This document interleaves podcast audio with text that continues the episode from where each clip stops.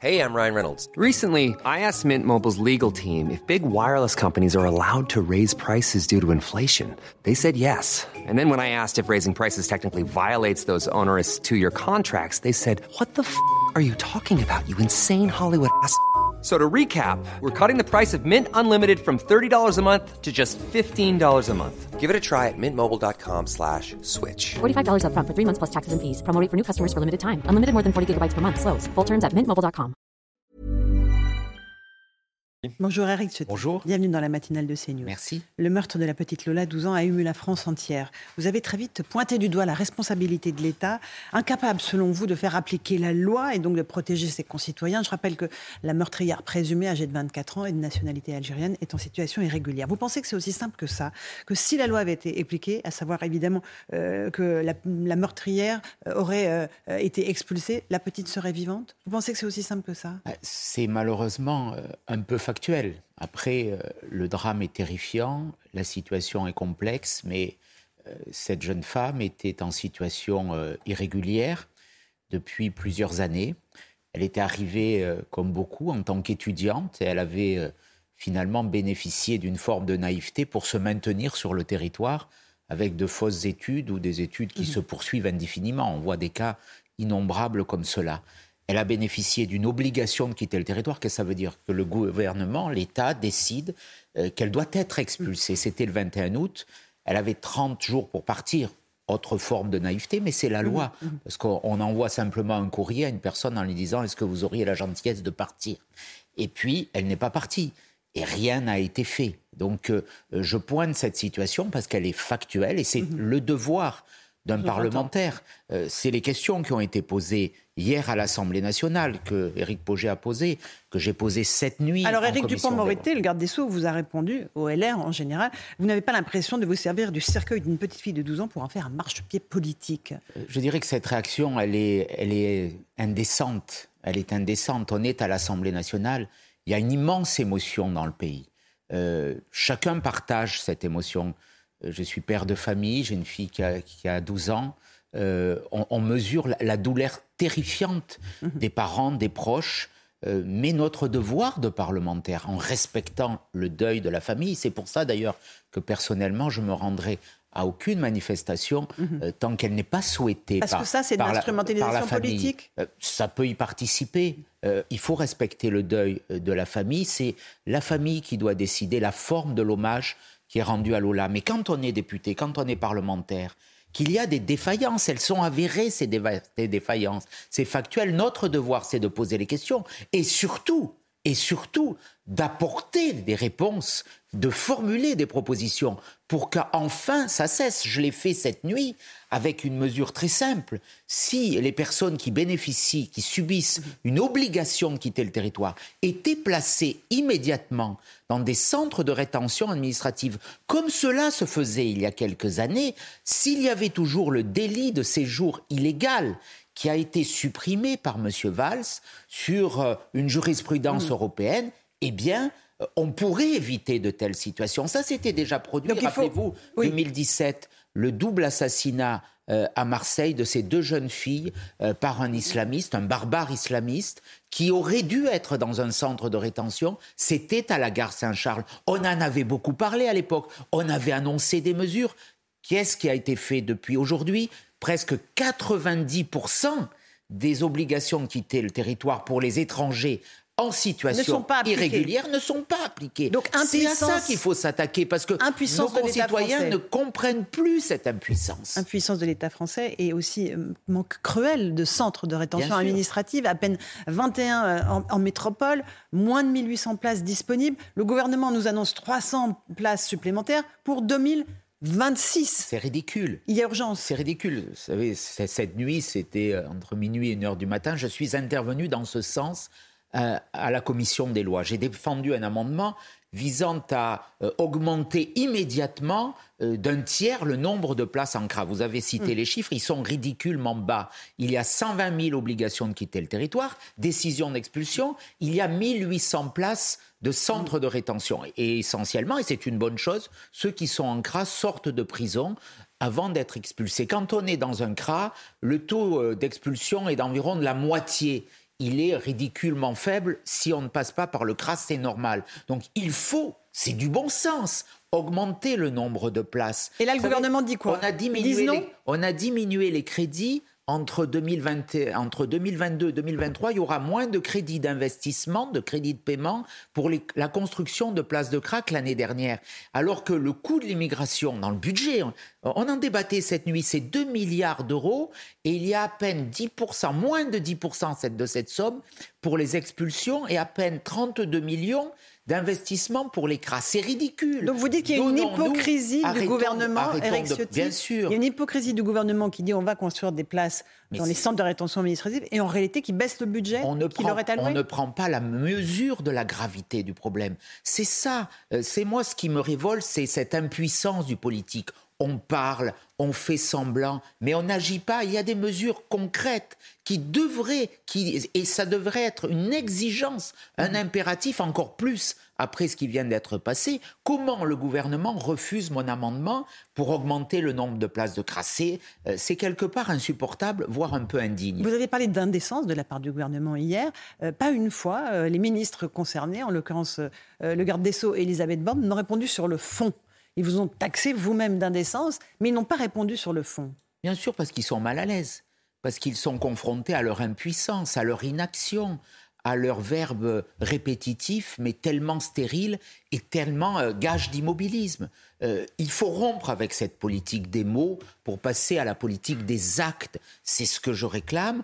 Euh, ça dépend de mesures concrètes. Après, on voit bien aussi qu'il y a des personnes qui parlent, qui déposent des noms de domaines au nom de Lola. C'est un peu indécent aussi. Des partis politiques. Hein, c'est un peu absolument. C'est un Vous peu. pointez qui reconquête. je pointe tous ceux qui qui essaient là d'exploiter la situation. Moi, je suis député, je suis dans l'action, j'ai déposé des amendements et je constate que le gouvernement les refuse. Vous ne manifesterez pas aux côtés d'Éric Zemmour ou du Rassemblement je national, serai, Bardella euh, Je serai aux côtés... Euh, je respecte le deuil de la famille. Euh, je serai dans toute forme de soutien à la famille si elle le souhaite. Mais je crois que l'indicible douleur qu'elle supporte mérite le respect. Euh, la situation pour les Français reste compliquée sur le plan social. La grève euh, se poursuit dans les raffineries, du moins jusqu'à midi.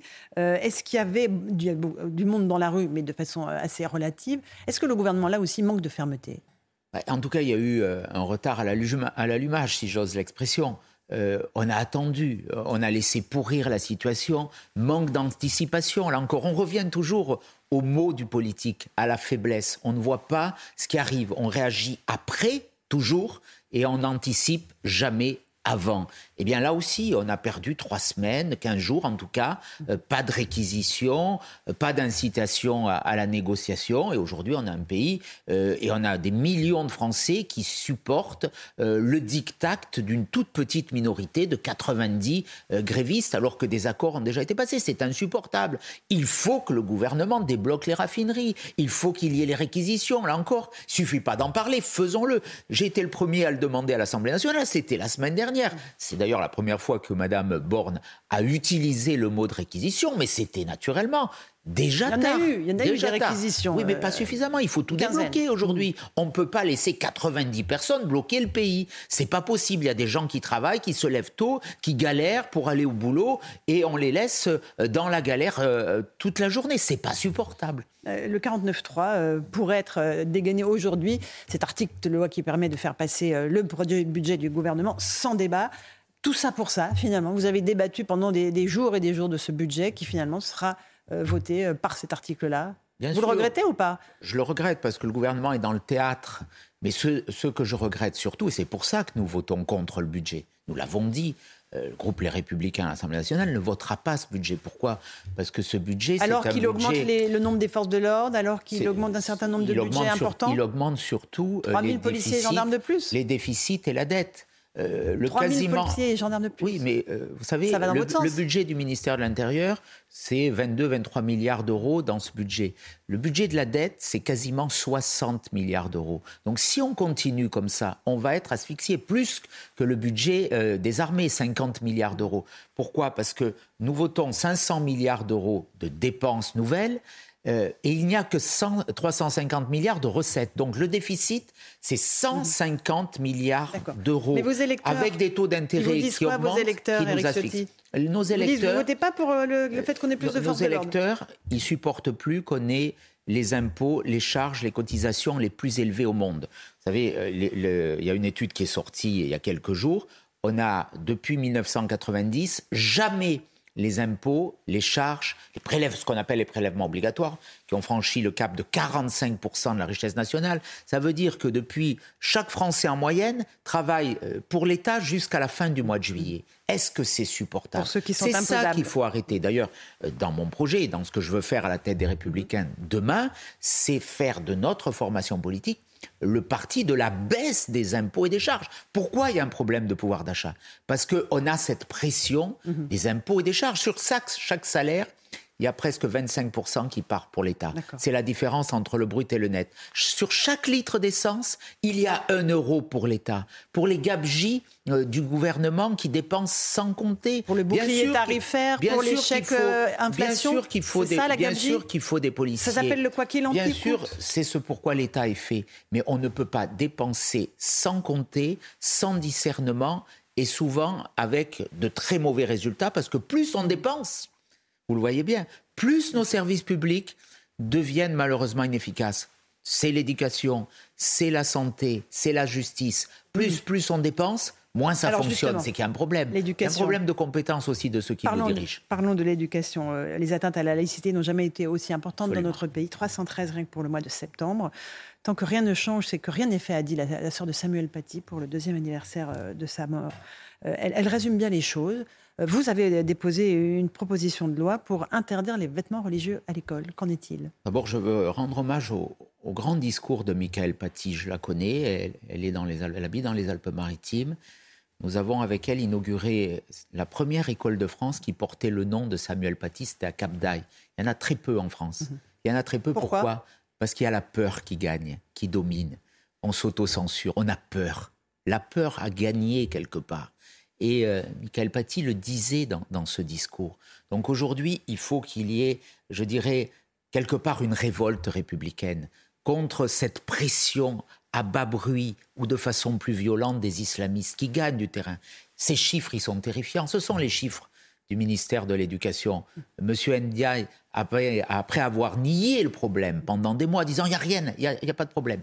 Là, il révèle les statistiques qui sont préoccupantes parce qu'elles traduisent l'augmentation de la pression islamiste à l'école. Et puis, il y a une note aussi euh, que je veux évoquer, c'était une note du service central des renseignements territoriaux, euh, sous l'autorité du ministre de l'Intérieur, qui a été adressée au ministre de l'Intérieur, qui montre combien la situation se dégrade dangereusement et rapidement. C'est pour ça d'ailleurs que le ministre de l'Intérieur, un peu euh, l'inertie du ministre de l'Éducation, a dit au préfet saisissez-vous du problème.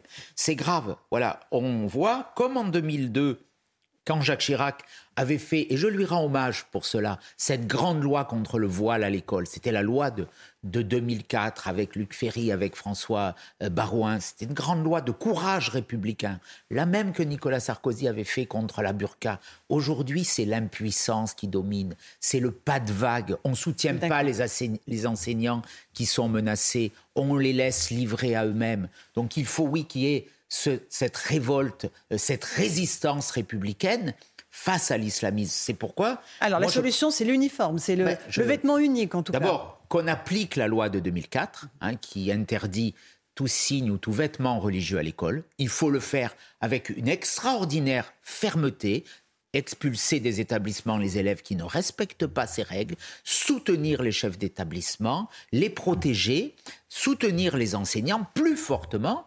Et puis, moi, je propose une mesure de bon sens qui aura naturellement euh, vertu d'apporter réponse à cette situation, mais aussi d'établir une forme d'égalité sociale républicaine à l'école. La, la tenue unique, un uniforme pour tous les élèves dans chaque classe de la République. On arrêtera aussi avec ces dérives que l'on constate et on redonnera aussi des valeurs aux enfants de la République. Un dernier mot sur euh, l'élection les 3 et 4 décembre prochains de, euh, euh, du, président des LR. Vous, concourez évidemment aux côtés d'Aurélien Pradier et Bruno Retailleau. Avec vous, la, promesse est claire, c'est si vous êtes élu, ce sera Laurent Wauquiez le candidat? Je crois qu'il faut qu'on ait un candidat le plus vite possible, un chef, Sans primaire. Hein. Un chef à la tête du parti. Je prends mes responsabilités, je le dis, je supprimerai les primaires par un congrès fondateur. Les primaires, elles nous ont conduit deux fois dans le mur. la place des républicains fidèle à notre histoire. Nous sommes dans un parti qui a donné cinq présidents de la République euh, à la France. Euh, nous sommes un parti de gouvernement. La France va mal aujourd'hui. On, le voit sur tous les sujets, on vient de l'évoquer. Il n'y a pas de courage à la tête de l'État, on est dans l'impuissance. Il faut se redresser. Moi, je ne me résous pas à ce que demain, il y ait une alternative entre M. Mélenchon et Mme Le Pen. Il faut qu'il y ait une autre solution. Le pouvoir actuel a failli, on le voit. Donc c'est aux républicains de redresser euh, l'étendard français, de le faire avec mm. du courage, de dire les choses. Je suis de droite, je l'assume, je ne sombre pas dans le politiquement correct, dans l'impuissance immobile. C'est ce que je propose et il nous faut une voix aussi et c'est ce que je proposerai aux militants. En tout cas, vous êtes les bienvenus pour débattre sur CNews euh, avec, avec euh, vos concurrents. Avec vous viendrez ah ben, Très bien pour le débat des Républicains avant ce congrès. Merci beaucoup, Eric Ciotti. À vous, Romain Desarmes, pour la suite de la matinale.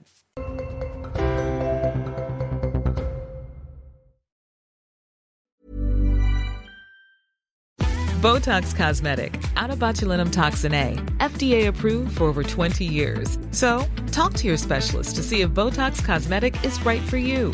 For full prescribing information, including boxed warning, visit BotoxCosmetic.com or call 877-351-0300. Remember to ask for Botox Cosmetic by name.